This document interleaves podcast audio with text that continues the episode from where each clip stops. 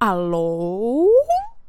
Siempre he querido hacer eso. Hola y bienvenidas a Eso fue Sarcasmo. Este es el episodio número 6. Como pueden notar, yo no soy Fabián Castillo, mi nombre es Jaira del Mar. Fabián ahora mismo está on assignment, tan trabajador que es él. Y yo estoy aquí básicamente para hacer la introducción. Ya saben que nos puedes seguir en nuestros social media, el de Fabián Castillo, en Facebook, lo puedes buscar a él en Instagram como Fabián Castillo PR. El productor Freddy Alonso lo puedes buscar en Instagram como Falon Sonido, F Alon Sonido. Y a mí me pueden buscar en Instagram y en Facebook como Jajaira del Mar, J-A-H-A. Ajá. Eh, queremos decirles que estamos bien agradecidos de todas las personas que nos están escuchando, desde Puerto Rico hasta Estados Unidos, España, Hong Kong, Canadá. Eh, estamos bien sorprendidos de todas las personas que nos están escuchando. Yo en realidad como productora sabía que este podcast iba a ir bien solo por el talento de Fabián, pero ustedes de verdad nos empujan más allá y yo personalmente quiero decir muchas gracias. Yo sé que Fabián está bien agradecido, pero para que ustedes sepan, vamos a estar aquí siguiendo con estos podcasts, pero no se olviden para la gente que está en Puerto Rico, Fabián hace stand-up, so chequen su social media y chequen sus páginas para saber cuándo es que él va a estar haciendo stand-up aquí en Puerto Rico. Y ahora con ustedes el episodio número 6 de Eso fue sarcasmo. Eso fue sarcasmo. Fue lo único que había. Eso fue sarcasmo. Lo escucho todos los días. Eso fue sarcasmo. En el trabajo tú tranquilo. Eso fue sarcasmo. Con Fabián Castillo. Vamos a empezar con un update en mi vida romántica. Yo no sé qué es lo que le pasa a los hombres, pero yo soy parte del problema. Tanto que yo critico a los hombres, yo siempre me encuentro siendo parte del problema, de una- aunque no quiera. ¿Sabes que la gente tiene la... Tú como mujer te lo entiendes, los hombres tienen la mala costumbre de comentarte algo que tú no, no querías saber o que no te importa. Bien cabrón. Yeah. Como que te escriben por DM en Instagram. Que yo pienso que es mejor que te comenten. Por lo menos yo nunca estoy comentando a la gente estupideces. Como que en Instagram. Si acaso me meto en el DM. Los otros días una muchacha que yo sigo en Instagram. Que conozco. Puso una foto de- del fondillo de ella en traje de baño. Like, Bien Ah. super close que era más que el fondillo de ella. Estoy como que ok fine. Ok. Nice, I guess, ah, ah. Y después cambio para otra foto. Y esa misma, básicamente el mismo ángulo y todo el fondo, pero ya se dobló. Sea, es más como que revealing todavía. Y yo, por alguna razón, yo siento la necesidad, porque yo lo vi y dije, ea. Me dio la necesidad de yo escribirle a ella, ea. Y yo le escribo, ea. Y después yo estoy como que, ¿para qué carajo yo le estoy escribiendo ea a ella? ¿Para qué carajo yo voy a hacer con escribirle ea y enviárselo? Le cambias la vida. Y yo, y, y yo, yo conozco a esta muchacha, yo sé que yo no le gusto. Ajá. Ella tampoco me gusta tanto. Eh, Lea, yo no sé ni por qué se lo quiero decir. Como que si me pongo a analizar la situación, yo estoy como esto es completamente innecesario, estúpido. Y voy a sonar como cualquier tipo de esto que está escribiendo mierda por ahí. Como la gente que me escribe a mí, la estupidez es más grande del mundo. Porque a mí la gente, yo, yo no soy una mujer, la gente no me escribe, pero como posteo muchas mujeres, a mí todos los comentarios sexistas y sexuales me lo envían a mí, en vez de las tipas que se lo quieren enviar. Sí, que todavía tiene un glimpse de Ajá, cómo yo es. posteo cualquiera de estas mujeres, estas modelos de Instagram, las posteo en mi story, a mí me dice, diablo, mano, la cojo yo, y yo como que, ¿qué carajo se supone? Esto es lo que estas mujeres reciben todos los días. Ay, yo la coges tú, pero tú no la vas a cogerlo, sí. ¿Tú la vas a coger? Ah, eh, bo- anyway, yo, yo veo el E hasta ahí escrito y yo como que, ay, yo lo voy a bojar. Pero yo tengo la pantalla del celular todo jodida. Empiezo a darle delete y lo que ha- por alguna razón hace como que autocorrect el EA y se escribe RAR y se envió. Quería borrar el EA para no escucharme un anormal, le escribí RAR. Y yo hice lo que cualquier normal hace, la bloqueé y la bojé borrón y cuenta nueva. Empezaron a new life sin esa persona en mi vida. Y ella nunca va a saber qué pasó. Me puse una foto de fondillo y yo le comenté RAR. Y, después cuando se mete a ver cómo ¿qué pasó aquí. Fabián, Fabián, eh, perdió. Ah, nunca voy a entender qué pasó ahí. Lo de me la llevo, me acuerda lo que estábamos hablando en el podcast anterior de lo de cagarse en su madre. Sí, ah, se lo meto. Sí, porque la gente La gente no mide sus palabras. la- tus palabras se demuestran intenciones. Si tú estás diciendo algo, porque, qué sé yo, lo vas a, lo, vas a tratar de hacer o lo estás intentando hacer, pero tú tienes que ver el contexto de que estás viendo las cosas. Si tú no conoces a alguien, ¿para qué, ¿por qué quieres decir que se lo quieres meter o se lo metería? Comentan, escriben cualquier cosa, como que, ay, qué voz sexy tú tienes. Y, yo ni digo ni que no lo digan, solo piénsalo. Y Antes de postearlo, piénsalo. se supone que eso te cambia la vida. Exacto. Porque para colmo la gente coge estos clichés bien cabrones y se creen que están descubriendo América. Como que diablo, ¿tú sabes lo que yo le voy a decir? Voy a decir que tiene una voz sexy. Le voy a comentar. Pipi. Mientras tanto, 500 personas más están haciendo lo mismo. Es como la, la pendeja esta de, de, de... ¿Tú nunca te has fijado cuando tú... Es que a mí me encanta escribir las cosas que los hombres escriben a las mujeres. Como que siempre a las mujeres tetonas le comentan sobre los ojos. Y como que... Qué bellos ojos tiene. Ah, estoy hablando de sus tetas, pero ella no lo sabe. She's dumb. She doesn't get it. Yo pienso que muchas veces como las mujeres no respondemos a eso, muchos nenes piensan que they're getting away with it, pero nosotros sabemos. Ajá, pues no va a estar peleando, te imaginas, te va a estar peleando todos los días de tu vida cada minuto. y, y es lo mismo con eso que, que, que ahora comenta la gente del podcast, que hombre, por alguna razón, dice, "Ay, un tipo ahí que se pasa comentando en todos lados. Lo más que me encanta de este podcast es la canción y, y la voz tan hermosa de Yajaira. Y yo, ay, me pregunto por qué será. pregunto por qué será. Mira, ya lo edita también, te encanta la, la edición. Comenta un poco en la edición, que no estás comentando, te estás colgando en lo fácil. Y diablo, sí. Podcast me encanta la edición. De este podcast es una cosa, es tan sexy la edición. Es tan fucking sexy. Cuando ya corta así como que. eh, eh. Sí, porque comentan de, by the way, tampoco comentan nada del podcast, solo No, comentan yo- de la Yo canción. creo que ni lo escuchan. Ni ¿No lo escuchan? Y lo- la misma parte que me hace a mí, porque yo estoy, porque yo no estoy diciendo que soy mejor que esta gente. Yo lo intento. La misma parte de mi cerebro que me dice a mí escribe EA. Es la misma parte que hace que ellos comenten esas cosas. Es el, ese cerebro, el reptile brain. Ese es como que. El primer instinto. Ah, ese instinto de, de, de morón que tiene todo hombre por dentro. Bueno, nosotros nos enseñaron que nuestra que cada opinión de nosotros vale oro. Los hombres tienen el derecho a opinar lo que les salga a los cojones en todo momento por alguna razón. Que no tengan nada que ver con lo que está pasando. No, bueno, yo opino. Y ay, ay, Dios mío, tú opinas. Ay, Dios mío, he's thinking. Everybody clear. Yo opino que ella tiene una voz. Ay, tú sí que tiene una voz sexy. Ay, ella pensaba que su era horrible. Ella vivía traumatizada por su voz. No era hasta este podcast. Exacto, gracias por decirlo. Ay, Dios mío, qué bueno el nene. Son la gente que cuando decía, ay, yo, yo quiero decir algo al mundo de la familia. Ay, ¿qué tiene que decir? Y decían una cosa bien estúpida y todo el mundo como que, ah, sí, ¿verdad? Ah, sí, oh". Too much encouragement. Yo, mi, mi familia no era así, por, por eso yo puedo controlarme hasta cierto punto. Yo tengo un poquito de self-reflection. yo puedo escribirle, eh, y después estoy como que, ¿qué carajo yo estoy haciendo con mi vida? Pero como soy bruto, después termino escribiéndole rar. Y termino igual, igual que el otro morón. Igual de jodido. Igual de jodido. Pero la intención está ahí. Eh, por lo menos lo intenté. Por lo menos lo intenté. Lo hice peor, pero lo intenté. Lo hiciste peor. Eh, imagínate. oiga, por lo menos ella, qué sé yo, tiene algo. It's Cae con mi personalidad. rar. Parezco a fucking. ¿Te acuer- a- Me a- acuerdas a los de cuando estábamos en séptimo y estaba MySpace. Ah, literal, eso era lo que parecía. A mí me parecía más. para que tú veas dónde están las la referencias de nosotros. A mí me acordaba más a Bob Hope en una película. La mujer pasaba por él como que. Y ahora lo hace Conan mucho. Ah, Conan sí. limita a Bob Hope haciendo Sí, eso. sí, Conan piensa igual que yo. Tenemos la misma estrategia con las mujeres. Estás diciendo que tú eres Conan. Estoy diciendo que yo soy Conan. ¿Lo escucharon aquí? Yo y Conan, los dos somos brillantes. Son la misma persona. Los dos escuchamos y vemos cosas de los 40 y de los años 30. Conan O'Brien, para los que no sepan. No, Conan the Barbarian. Estamos hablando de. estamos hablando de Conan sí, tú tienes un parecido a Conan the Barbarian. Como un trasundito, un ahí. de- él tiene como, como un trasuntito ahí. un- tiene como un- Me acuerdo a mi abuela describiendo a alguien. Cuando mi abuela encuentra que alguien es, es lindo, un muchacho es lindo, es apelfilado. ay, bien, sí, ay, muchacho bien lindo, sí, bien apelfilado.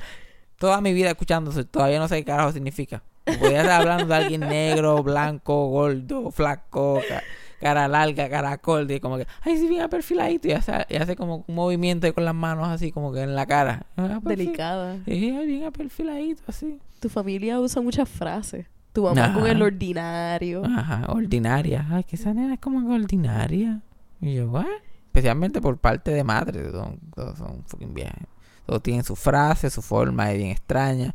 Yo miro a mi abuela y mi abuela parece como que una diva de los años 60 que está como que out of her prime, pero todavía se cree. Mi abuela es como si Liza Minnelli fuera puertorriqueña y viviera en el campo. Como que eso se- esa es mi abuela. Una mezcla entre Liza Minnelli y Judy Garland. Y mi abuela se cree que todo el mundo le tiene envidia. Sí. Eso es todo el mundo lo que tiene envidia, porque se creen que uno es millonario. Ay, venga uno así. Y mi- sin embargo, mientras lo está diciendo, ya está como que con, con unos leggings puestos, como unos yoga pants eh, negros puestos, pero por encima tiene la bata. Ajá. Porque no tuvo energía para quitarse la bata. So- Solamente cogió la bata que se levantó, se puso pantalones. y como con un house coat por encima también porque tiene frío. Y el pelo así peinado para atrás, así mitad, mi- mitad blanco, mitad pintado. y como, a mí no me tienen envidia porque venga uno así. Venga uno así. Y ay, Dios mío, milagro tiene chavo. Y todo el mundo mirando. "What? Look insane. Y la gente me está como que pidiendo desde que el podcast empezó que yo hablé de mi abuela. Yo hablo de mi abuela en todos los stand-ups y en todas las cosas y todavía no la he mencionado. Mi abuela básicamente yo, yo me estoy convirtiendo en mi abuela. mi abuela es graciosa, pero a la misma vez está tostada. Y a la misma vez como que puede herir a alguien, como que se van estos rants bien hirientes y es como que bien bitter. Como que todas estas cosas yo las tengo también. Básicamente yo tengo la misma voz que ella. Si este, yo cojo el teléfono en su casa, es como que, ah, milagro, todo bien. Y yo como que, no, no, es el nieto de ella. Ajá, ok, mira, milagro, lo que te estaba diciendo. Mi abuela fue la que me enseñó a hacer todas las pocas vergüenzas que yo hice en algún punto en mi vida. Ajá. Y ahora no importaba nada. Y siempre tenía una excusa. Ella nunca, nunca hacía nada malo.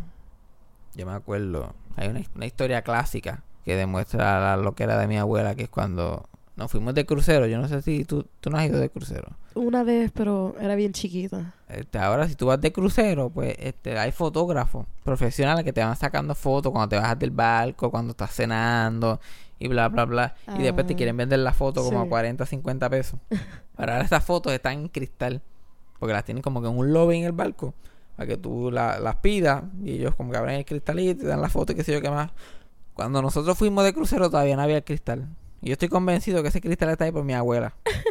Me acuerdo que estábamos en el crucero y yo estaba compartiendo el cuarto con ella. Y mi abuela tiene la costumbre de algo que ella le ella lo- se refiere como comprar las cosas baratas.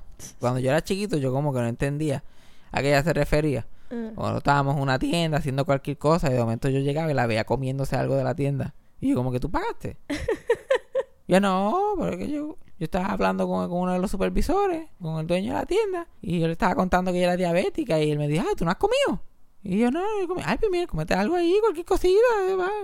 Y yo, ah, de verdad. Y yo, mamá, ¿tú escuchaste eso? Y ella como que, ajá, encabronada, mi mamá, encabronada. y yo no me daba cuenta, pero esa fue la primera vez que yo la vi en acción comprando las cosas baratas.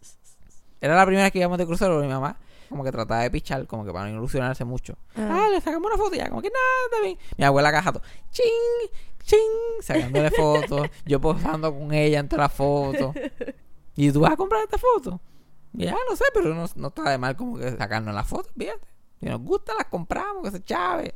Y un día estábamos en el cuarto del barco, ella y yo nada más. Mi mamá estaba haciendo otra cosa y ella como que, ah, vamos a ver la foto. Y yo, yo sabía para lo que íbamos. Yo, anda, aquí, here we go. Operation Barco Fotos. Y vamos a la foto y ya está normal. Porque el, el truco de hacer esto es normal. Tú tienes que actuar como si tú fueras el dueño del sitio. Tú vas allí, me acuerdo que ella fue a la foto. Estaba mirando. Las coge como si las fuera a comprar. Antes tú las cogías, tienes que llevarlas al counter. Entonces ella coge la foto. Plip, plip. Me gusta esta, me gusta esta. Esta me gusta también. Aquí, bueno, vamos a llevar esa foto. Que dale. Va caminando para el counter. Me acuerdo que tenía un traje de esos de como de crucero rojo, así como que tropical. Ajá. Era como unos straps Sí. finitos, el elástico ese arriba y después como que flowy así, como que Sí, que son abierto. bien largas. Sí, que son bien largos. Pues ella va caminando por el counter eh, para pagarle. Y de momento, pup, y ahí ella para y como dice, abre el traje y se mete la foto ahí adelante todo el mundo, flip, en el pecho, así, like, uy. Pero una foto como de unos cuadros, no eran fotitos chiquitas. Y cuando ella está haciendo el, el- the big move, nadie la está mirando, como ella está en plain sight. Uy, ella termina de hacer así. Y cuando yo miro para el lado, mi mamá nos está mirando de across del, del lobby del crucero. Y mi mamá está encabronada. No hay cosa que mi mamá odiara más que eso. ¿Tu mamá lo siguió para allá? No, como que lo siguió. No, ustedes, que ya sabía que ustedes iban a bajar. No, ¿lo de casualidad ella estaba allí. Estaba caminando por el crucero y, ah, mira, mira, mami, eh, FJ. Ah, mira, what are they doing? y cuando yo veo que ella lo está mirando, yo abandon ship. Yo me fui directo donde mi madre. Yo como, ¿qué pasó? Yo no sé qué está. ¡Ay, Dios mío! ¡Ay, no sé qué pasó ahí! Y me está encabrón. Y cuando yo miro a mi abuela, ya ella, las fotos desaparecieron. Y ella está otra vez mirando la foto. Porque tú vuelves y disimula como si la hubieras puesto otra vez. Y ella está como que mirando, ay, no sé si llevarme una o no. ¿Qué tú crees, Feota? Yo no, vámonos, vámonos. Yo creo que, no- yo creo que a mí no me gusta ninguna aquí. Estas fotos no sirven. Yo, desesperado, yo no tenía la, la experiencia todavía. Yo estoy like panicking, sudando en la frente. Ah. Y lo que mi abuelo no se daba cuenta es que las fotos entraron a su traje como que cómodamente y no se veía nada. Pero las puntitas de la foto de arriba estaban como que bien salidas. Uh, O sea, no parecía que ella tenía unas fotos escondidas, parecía que tenía las tetas gulembas. y hacía frío. Ella tenía como que dos puntas así, una, una para abajo y otra para arriba. Y yo, like, vámonos, let's go, let's go. Y una de las fotos que ella se llevó ese día, ahora mismo está en mi cuarto, eh, pegada. Una foto de ella y yo, como que comiendo en, en la cena del crucero, porque el fotógrafo es como que, mira, una foto de la familia. Y todo el mundo como ay, y nosotros como que, "Hey, Salimos más que nosotros dos, como si nosotros dos estuviéramos como que en un romantic date. Ah, please, me and my wife, please. Nosotros éramos los partners in crime. Mi abuela vive en el campo en Mayagüez, en un barrio se llama Río Caña. Y mi abuelo mu- murió cuando yo era bien chiquito, yo tenía como cuatro años. Yo nunca lo conocí bien. So, el, el- lo más cerca que yo tuve un abuelo de ese lado de la familia era un bojacho que estaba enamorado de mi abuela. Y el, el, el bojacho se pasaba en casa de mi abuela todo, casi todos los días, como una vez a la semana, dos veces a la semana. Y mi abuela lo aprovechaba y lo usaba para todo. Como mi abuela tenía aquí millonario, pues lo usaba como empleado de, empleado de la finca. ah. Y él talaba el patio y pintaba la casa y que si tiraba herbicida, arreglaba los tubos, si algún tubo se rompía, cualquier cosa. Y mi abuela lo trataba como bolsa de mierda. Ese tipo era otro que, que era ese hombre que no sabía cómo flirtear, no sabía cómo ser romántico. Y él trataba, él trataba, imagínate, un viejo bojachón allí de... Esos viejos que a las 7 de la mañana ya está bojacho en la, en la tienda, en el, en el colmado, porque todos estos sitios donde los alcohólicos se meten no son barras, son colmados. colmado y cafetería, tú lo que ves son muchos bojachones por la mañana. Él siempre le estaba tirando a mi abuela, pero lo hacía de una forma tan estúpida. Y mi abuela cogía y lo, lo- lo hacía canto. Cada vez que le abría la boca para decir cualquier cosa, como que mildly romántico, mi abuela lo mandaba para el carajo, básicamente. Me acuerdo que una vez ellos, mi abuela y mi tía lo, se lo llevaron para el pueblo con, con ella. Porque él tenía que comprar unas cosas y él no sabía hacer nada. A veces ellos lo ayudaban y se lo, lleva- se lo llevaban para el pueblo. Y cuando están mirando para atrás, pues están todos vestidos así bien. Y él está vestido bien y todo el mundo. Y están hablando sentados así en la marquesina. Y él está como que... ¿Lagro? No podía decir milagro. eh, Como que lagro. y ya, ¿qué? Tú con pintura te ves bonita. Pintura de que maquillaje. Maquillaje, sí. Tú con pintura te ves bonita. Con pintura me veo bonita. Ah, así que es que todo el tiempo estoy fea entonces. Ah, estoy, fea, años fea, pero hoy estoy bonita porque me, me pinté. Me voy a pintar todos los días para el lindo. Todos los días que venga para... Me avisa cuando venga de ahora en adelante para maquillarme. Y no, pero... Ah. Otra clásica, me haga... "Ñe". Ñe. Yo hago eso y yo ya yo entro en personaje. yo tengo que imitar a mi abuela. Yo como que, ok. eh, eh, ay, ay, ay, ya. eh, ya, ya, ya entré, ya estoy ahí. Todo, todo criticando todo. Y, y él se meaba riéndose. Tiene una risa bien, así bien exagerada. que- yo creo que no hay persona que la pueda imitar. Y él coge, se meaba de la risa. Cada vez que ella lo insultaba. Y le encantaba. Él decía que él se había convertido en alcohólico por culpa de mi abuela. Porque ellos se conocían desde jóvenes, de hecho, antes que mi abuela se casara con mi abuelo. Y él guiaba a cajos públicos. Y mi abuela trabajaba en el pueblo. Y después ya se tenía que es- esperar un cajo público o esperar este que alguien le diera pon. Y él pasaba en su carro público, mira, te llevo allá, montate que te llegue. Ella como que, no, estoy bien. No, pero aquí no hay, no hay más nadie, ¿quieres llegar? Ya son las 5 de la tarde y ya como, nah, no vamos a montar contigo. Y él cogía y daba la vuelta, en vez de subirlo para la casa, lo que hacía era que daba la vuelta por el pueblo y se parqueaba en una barra y bebía un poquito y después volvía otra vez. Conseguía el valor para volver a pasarle y decirle, ah, milagro, mira, vente conmigo, mira, son las, casi las seis, como que. Y ella como. Él chequeaba cada hora. Sí, literal, y se hacía más tarde y más tarde. Y mi, abuela era como que, "Mm, contigo yo no me voy, con cualquiera menos contigo. Y él dice que eso lo hizo un alcohólico. Él se quedaba allí, bebía y, se- y- lo intentaba otra vez. Después mi abuela se casó con mi abuelo y él como que desapareció, hizo su propia vida, se casó con otra mujer, tuvo como 500 hijos por allí, en la vida del garete. Pero cuando mi abuelo se murió, dos o tres años después, le empezó a aparecer otra vez. Y siempre estaba allí metido, siempre estaba. Y le pasaban cuatro cosas a ese viejo. Me acuerdo que una vez estuvo desaparecido por un par de días. Nadie lo encontraba. Y nosotros como que, pues, le jodió William. Ya, William. Y este, y un día, mi mamá, que trabaja en una escuela que es en el otro lado de la María, casi llegando a, San Sebastián, como a una hora de casa de mi abuela, al lado de las Marías. O había que cruzar las Marías para llegar allá. Ella está mirando un pato y lo encuentra caminando en medio de la calle, como que balbú, castaway style, como que, ah. Y ella, William, y él, ay, Dios mío, ah. se lo montó en el carro y se lo llevó. Era que él era tan morón que él cobraba seguro social, que ni lo cobraba, lo cogía como que era su hermana y ella le daba dos o tres pesos.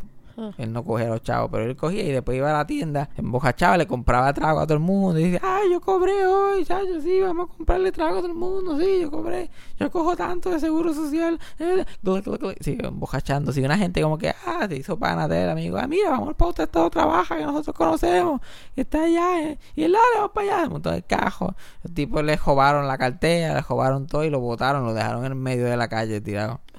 Y estuvo dos o tres días caminando. Yo me acuerdo que yo era chiquito, yo, pues, yo estaba en escuela elemental todavía, en casa de mi abuela, con los otros primos y todos jugando y qué sé yo. Pues nosotros llegábamos de la escuela, jugábamos hasta que alguien gritaba ¡Los Simpsons! Y todo el mundo cogía a ver los Simpsons. Pero era antes de los Simpsons. Estábamos jugando todavía, todavía nadie había gritado Los Simpsons. Y mi mamá llega, nosotros estábamos mirando que ella sube la cuesta y vemos que William está al lado. Nosotros, like, ¡ay, Dios mío! ¡Apareció William! ¡Ah, bonita! ¡Ah, ah, William apareció! Nosotros cogiendo y cogí mi abuela como que, ¿what? Y él llegó, like, ah, a contar su harrowing story. Era como si hubiéramos encontrado un pejo en la calle. Can we keep him? Literal. Y mi abuela siempre lo trataba como bolsa. Y porque él siempre con estas cosas de flirting que él trataba, como que. Me acuerdo que otra cosa que le preguntaba cada jato. Y esto era su forma de ser romántico. Y como que, Lagro, Lagro, Lagro, ¿qué? Si yo me muero, ¿tú lloras? Y ella, pues claro. De la alegría, muchacho, ¿cómo no voy a llorar? y ahí él se me daba de la risa. ¡Ah! Cada jato lo hacía esa mierda, pregunta. Llegó el punto que él ya no trabajaba como que en las cosas porque era muy viejo. Mi abuela no lo quería poner a- porque el un alcohólico para colmo con casi 80 años trabajando ahí en, en la casa. So, él lo que hacía era que se sentaba y se ponía a hablar mierda con ella. Ahora ya está en una silla juega, solo le cortaron la pierna y qué sé yo. So, ellos dos estaban más relax.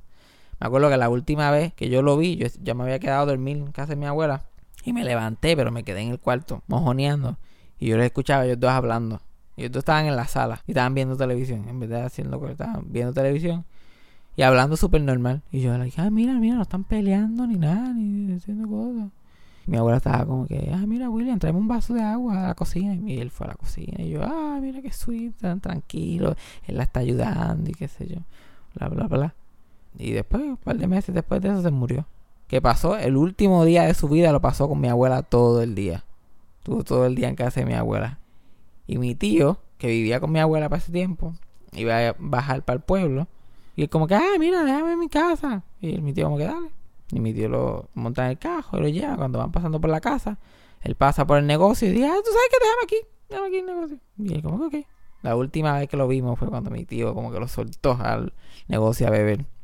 Coyo se embojachó, como hacía él, se acostó en una cuneta, como era de costumbre. Y aparentemente más de un cajo le pasó por encima.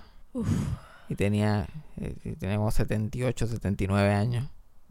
¿Sabes lo que tú llegas a la viejo para eso? Diablo. Y mi abuela se lo decía a cada jato.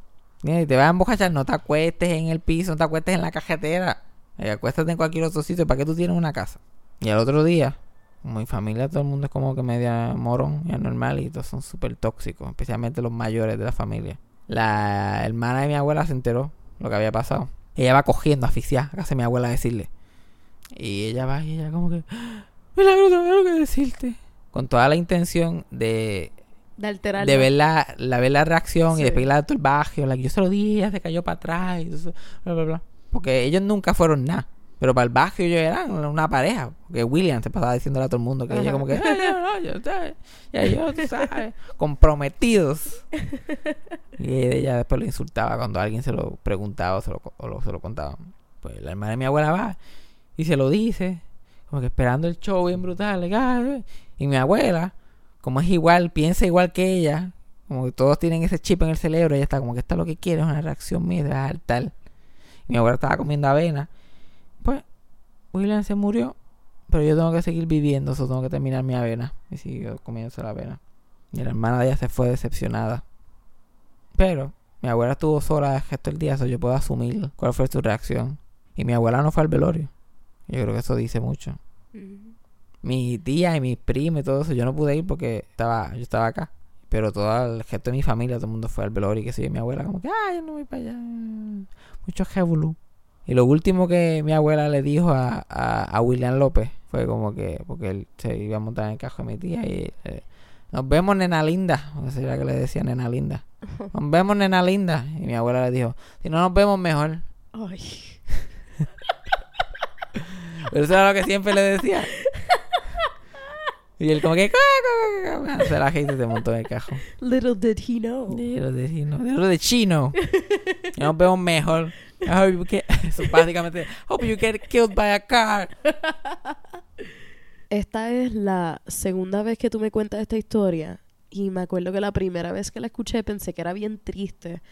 Pero ahora le encuentro lo lindo a la situación. La forma en que tu abuela actuó hacia donde él. Aunque, claro, está negándolo. Porque él le seguía tirando. Y ella no quería ese tipo de amistad. Me imagino con él, ese tipo de relación con él. Pero que como quiera le tenía tanto cariño. Ajá, lo lindo de la historia es que ella lo trataba como cualquier otra persona, como mi abuela trataba a cualquier otra persona. Mucha gente, especialmente de barrio, cogen cual- a diferentes como que archetypes del barrio y los tratan como bolsa porque se creen que ah, el él era el bojachito del barrio. Y, la, y mucha gente lo trataba como bolsa. Y mi abuela lo trataba como bolsa, pero ella trata a todo el mundo como bolsa, eso no había diferencia.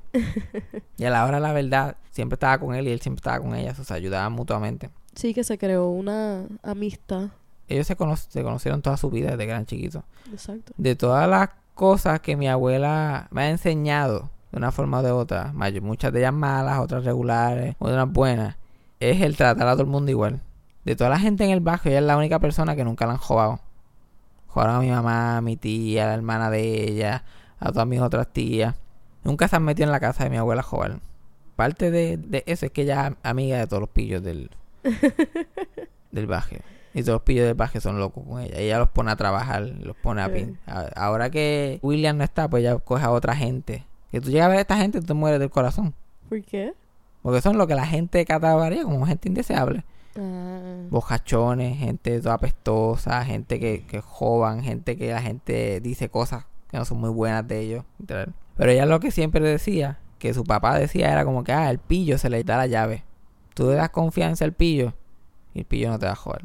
por eso tú cuando te piden un celular, un deambulante, Por eso cuando a mí me piden un literal, por eso que por eso mi relación con los deambulantes, que yo peleo con ellos y de eso, pero a la la verdad, yo los veo como cualquier, ellos son igual de posiblemente buenos o posiblemente huele bicho que cualquier otro ser humano que tú te encuentres en la vida.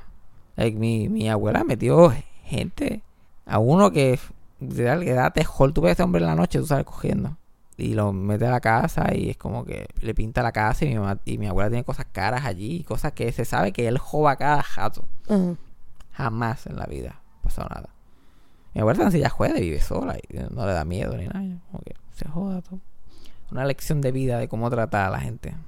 Trata a la gente bien y ellos siempre te tratarán bien a ti. La mayoría de las veces tampoco. O si no, trátalos todos mal. Exacto, trátalos todos mal como mi abuela.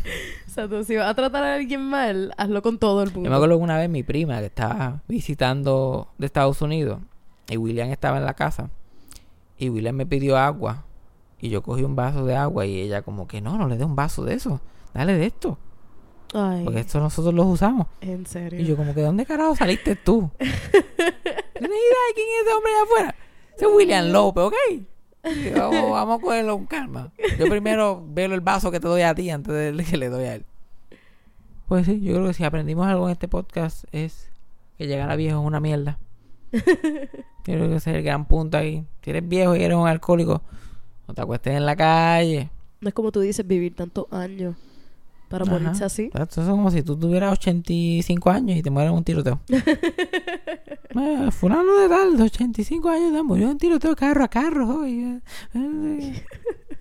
La idea es morirte como que de viejo. Bueno, y cambiando a otros temas. Yo dije ahí. Yo dije, Cambiando otros temas. Cambian- Bueno, cambiando otro tema, que estamos aquí. Bueno, cambiando otros temas, yo estoy molesto, estoy indignado con lo que está pasando. Y la gente se queda como si nada, porque en este país las cosas, la, el- la, la gente, las compañías multinacionales nos pasan por encima y la gente se queda como si nada, como si los indios llegaran.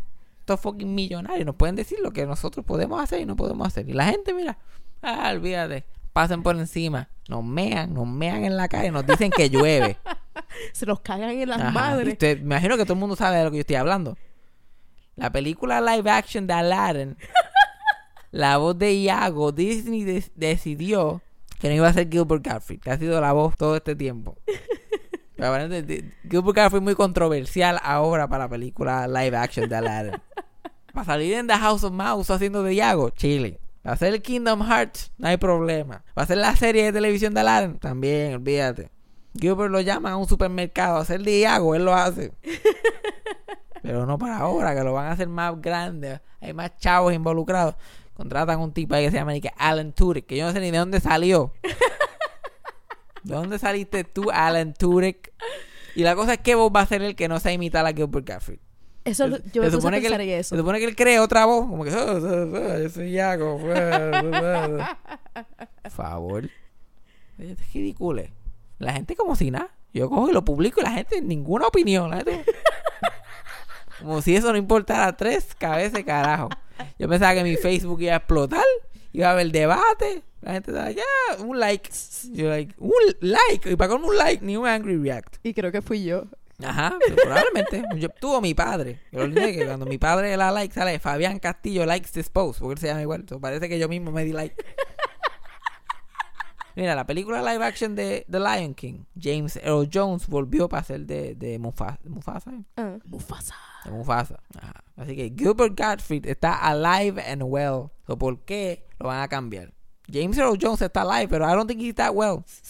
Tiene como 500 años. Y a él no, no, a él no lo pueden cambiar porque él tiene una voz única. Pero Gilbert no tiene una voz única, parece. Cualquier mojón puede hacer esa voz. Una voz súper única, ese tipo. Ah, gente se va a arrepentir cuando Gilbert Gottfried se muera. Ahí, ahí vienen las lágrimas. Ahí viene Disney sacar una foto de Iago llorando, una lagrimita y bajándole por el lado. Diablo. Exacto, no, ay Dios mío. He was such a valued uh, part of the Disney family. Ahora, ¿verdad? Ahora. Yo voy a ver qué van a hacer cuando se muera Alan Tudyk. Yo voy a ver que a alguien le va a importar.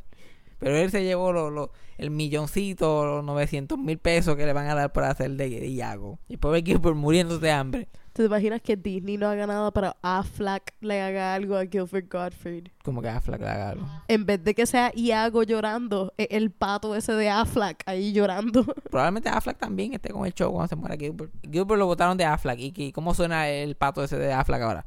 Affleck, igualito. Chacho, no ha cambiado nada.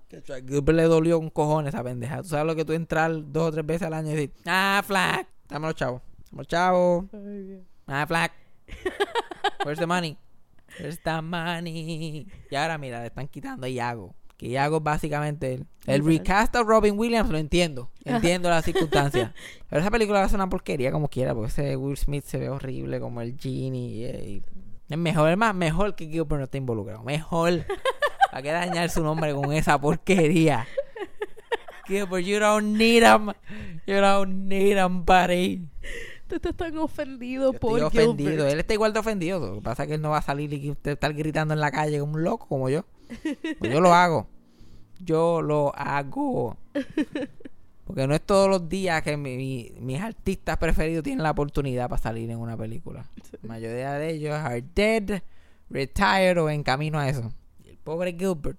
Ese tipo ganándose chavo haciendo la voz de él. y El pobre Gilbert, donde en, en Jock Jocks, en Arkansas, haciendo un show para seis personas.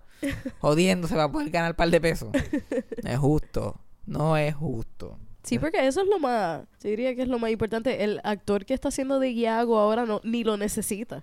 Ajá, ¿y qué, por qué, qué van a hacer con la voz? ¿Qué van a hacer? ¿Qué, qué- ¿A qué otra dirección van a tomar que no sea la, la ya tomada? Y Pero si toman otra dirección, ¿funcionará? Exacto, la gente, yo me imagino que la gente se va a molestar. Ay, pero esa película va a ser un desastre. Esa película se ve, parece un, un- un videojuego de celular. Me parece esa película, yo no sé ni, ni qué piensan hacer. Pero allá ellos, allá ellos, el tiempo siempre me da la razón. Héctor, ya tú verás. Vamos a ver. Apúntame la fecha por aquí, mira, lo dije hoy. ¿Qué día sale este podcast?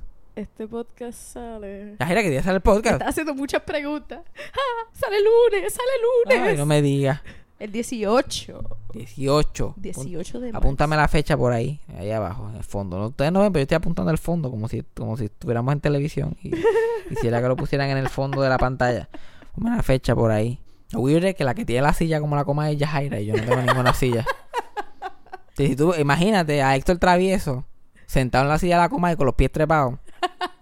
Y la coma sentada en la esquinita de una cama. Entonces, dando el chisme, así, así, así como se está viendo ahora. Ay, y ni Héctor Travieso ni la coma tiene jopa puesta.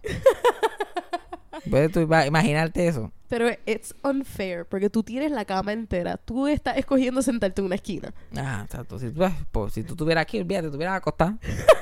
acostado con los ojos cejados. Ay, cuéntame, Fabián. Well, you're not lying. No, es de verdad. Oh my God, he died. Oh, sad.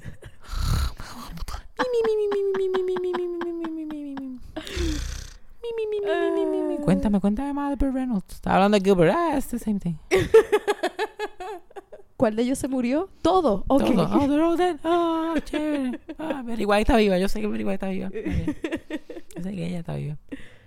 Si alguien ha visto el documental de Gilbert Gottfried, que está en Hulu, deberían de verlo. Uh, está bueno. brutal. Está brutal, de verdad que sí. Está very, very good. Pero ahora vamos a terminar con el show business story. Quiero contar. Ya Hay, hay un montón de historias de estos viejos que perdieron el control al final y están hecho canto y, y, su- y la gente que estaba alrededor de ellos le tenían miedo. But we don't have that kind of time. Ay, si podemos hablar de Frank Sinatra. Frank Sinatra literalmente tenía Alzheimer's y tuvo como 5 años con Alzheimer's haciendo giras. Sí. Pero como ese hombre le, le put the fear on God, of God en la gente que él traba, que trabajaba para él y en el mundo. Nadie le decía un carajo. Ujú. Like, él cantaba la misma canción dos veces corrida y la gente like, ah, it was better the second time, Frank. We loved it. Y no se sabía la letra. De no sabía la letra, pusieron monitores gigantescos en todas las esquinas de los conciertos y él como quiera, como que mirando para el carajo y, y Cantaba lo que no desmayándose en los conciertos. Sí. un día ahí cuando ahí, ahí fue cuando empezaron a como que a tratar de, de parar con su carrera también como que retirarlo un día entra su manejador y él está sentado en su dressing room con su peluca en la mano cortándola like, cortándola y él like, wow you won't believe how fast it grows it grows like, le estaba dando un ido que le estaba recordando su peluca y él what the fuck are you doing Ah, eso vale como tres mil pesos, güey. Y él, ah. Y el manejador dice que lo vio tan triste y confundido cuando él le gritó que se dio cuenta. Ahí fue que él pudo ver oh, que él, he was an old man, que él era una persona como que. ¿cómo se dice la palabra? He was a feeble old man, que ya era una persona mayor que no, no, no estaba, no podía decidir por él mismo. Mm. No podían seguir poniéndolo en concierto porque él decía, like, ay, ¿cuándo vamos a cantar? Y ellos como que, vamos, vamos a buscarle un concierto, y eso, quiere cantar. Es sorprendente porque de las únicas veces que tú ves casos así donde una persona va a tanto nivel a esconder algo sobre su vida privada, siempre son celebridades que ellos tienen que seguir fingiendo que ellos están bien Ajá. y, Pero su ego es tan grande. y también es que nosotros esperamos un montón de ellos hasta este punto. Ujú, Y la gente los pela por ponerse viejo. Like, cabrón, ¿qué Ujú. carajo tú quieres? Ay, mira qué viejo se puso yo. No, tiene mil años que tú esperas de él. Como Betty White. Betty White ahora mismo no ha hecho apariciones ya en televisión, pero es porque ya no lo puede hacer, está muy vieja. Y si lo hace, la gente va a estar criticando, más que nada. Pero sin embargo, le, pre- le preguntan a sus manejadores por qué ella no está haciendo cosas. Y ella como que no, oye, no, ella está haciendo cosas. She's very active. Bla, bla, bla. Estamos buscando proyectos nuevos para ella. Y, por favor, tiene 27 años. Deja que mujer se lo que ha- retire. Esta mujer está lo que hace es dormir y despertarse, preguntarse dónde está y quedarse dormida otra vez. Gotitas del saber, para que se depriman bien deprimidos. Esto ha sido unos podcast tristes. pero Han aprendido mucho del ego de los artistas, la gente vieja, la relación más importante que tuvo mi abuela después que mi abuelo se murió, Nene enviando cosas pendejas. los hombres y sus estupideces. Hemos aprendido mucho. Eso fue sarcasmo. Con Fabián Castillo.